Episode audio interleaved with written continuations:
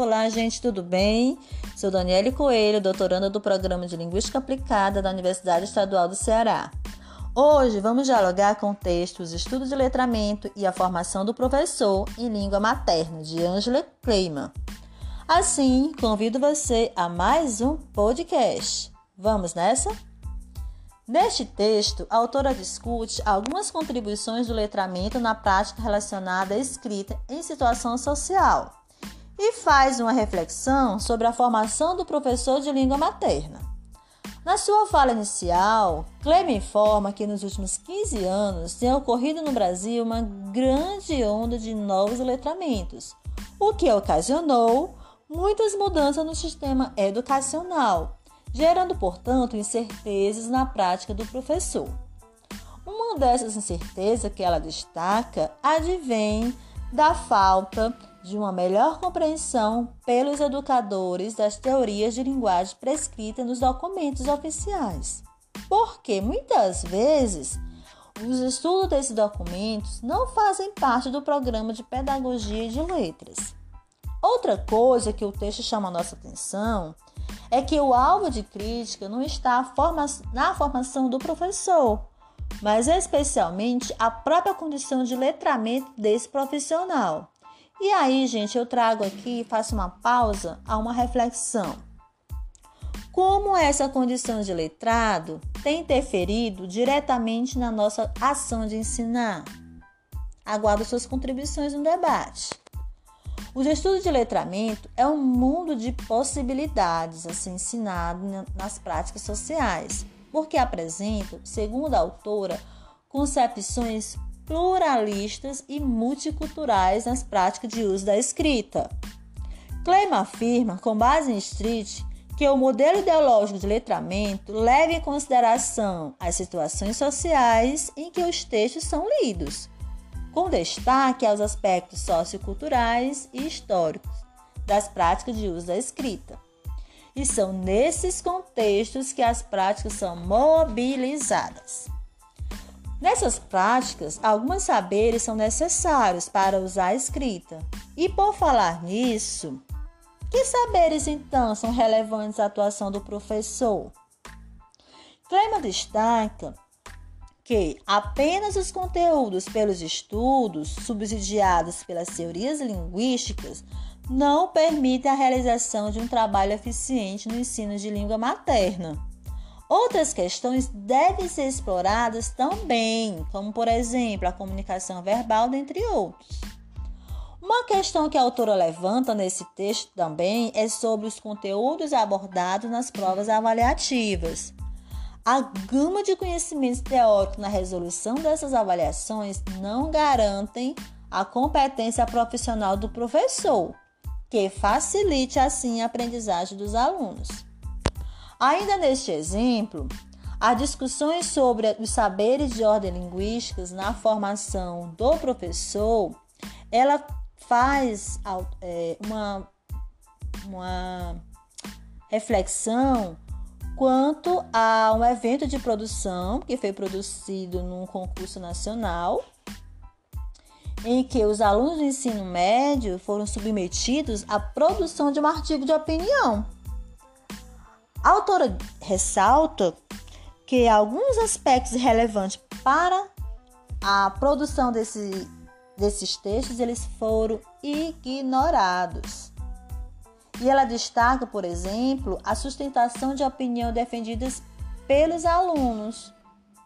Ela enfatiza que isso aconteceu porque as práticas de produção escrita não foram situadas ao contexto social da realidade desses educandos. Então, gente, eu trago mais uma questão aqui. Em relação ao uso da linguagem, como estruturar o ensino com base na prática social do educando, especialmente no trabalho com o gênero textual em sala de aula? Respondam aí. Aliás, respondam já já. Uma coisa que a autora chama a nossa atenção também é no que diz respeito à prática de letramento no ensino de língua, que deve abranger as condições de trabalho, os interesses dos educandos, a disponibilização de materiais e a participação da comunidade. Quanto mais o professor conhecer sobre o objeto de estudo e a situação comunicativa dos seus educandos, bem como a sua bagagem cultural, maiores serão as possibilidades de aprendizagem. Então, para finalizar a nossa discussão, eu trago aqui um fragmento postulado pela autora. Abre aspas. Somos nós, os formadores dos professores, que demarcamos os limites, mas, sobretudo, as interfaces potencializadoras dos saberes teóricos e a prática social no ensino da língua escrita. Fecha aspas. Então, gente, assim eu encerro esse podcast e aguardo vocês para as reflexões do nosso terceiro debate. Até mais!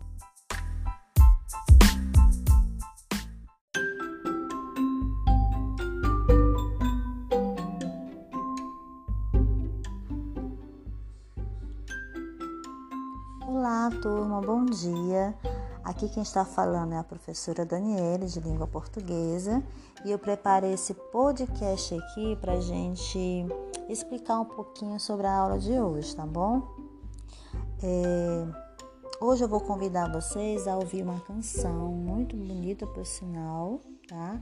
Que se chama Girassol, que está na voz de Carl Smith. A atividade dessa semana, a gente vai muito além da compreensão textual também, mas a gente vai fazer aí um, um diálogo com os socioemocionais, tá bom? Então, nessa canção, a gente vai ver, por exemplo, a presença da linguagem figurada, né, como a gente já vem estudando, que é uma linguagem que vai muito além do que está escrito, né, do que está dicionarizado mas é uma linguagem que depende do contexto, né, para a gente poder compreender. E o título da canção, por exemplo, já nos remete ao sentido figurado, né, fazendo aí parte da nossa vida. A gente vai trazer esse título para nossas vivências, para a nossa experiência, né? Todos nós sabemos que o girassol é uma planta que precisa de sol em sua direção para sobreviver, na é verdade? E vocês já se perguntaram como esse girassol, essa planta, sobrevive em dias nublados? O que, é que elas fazem para sobreviver? É, o girassol ele vai nessa sobrevivência captar a energia de outros girassóis ou seja, ele foi uma forma que eles criaram para sobre para poder sobreviver. Ou seja, eles se viram um para o outro, buscando a energia de cada um. E é isso que essa canção também nos faz refletir. Como a gente encontra, gente, uma luz em uma situação da nossa vida quando a gente acha que está tudo difícil de se resolver, né? Então, quando não sabemos essa direção, que direção a gente seguir? É essa vida que buscamos alcançar, né? Que exige da gente muitas vezes uma atitude, uma determinação, persistência, né? Para que a gente possa sobreviver a tantos obstáculos, a tantas situações difíceis, principalmente nesse tempo difícil de pandemia, né, gente? Então, essa atitude, gente, é uma atitude de resiliência, é uma forma de a gente tentar lidar com essas situações difíceis e que a gente aprenda também com essas situações, tá bom? E é essa mensagem que eu gostaria de passar para vocês, né? Que a gente tenha determinação, persistência né? e saibamos lidar com essa situação de forma que a gente também aprenda, tá? E existe também é, é um ato também de resistência, viu? É um ato de a gente lutar também, tá bom? Boa semana e um abraço a todos.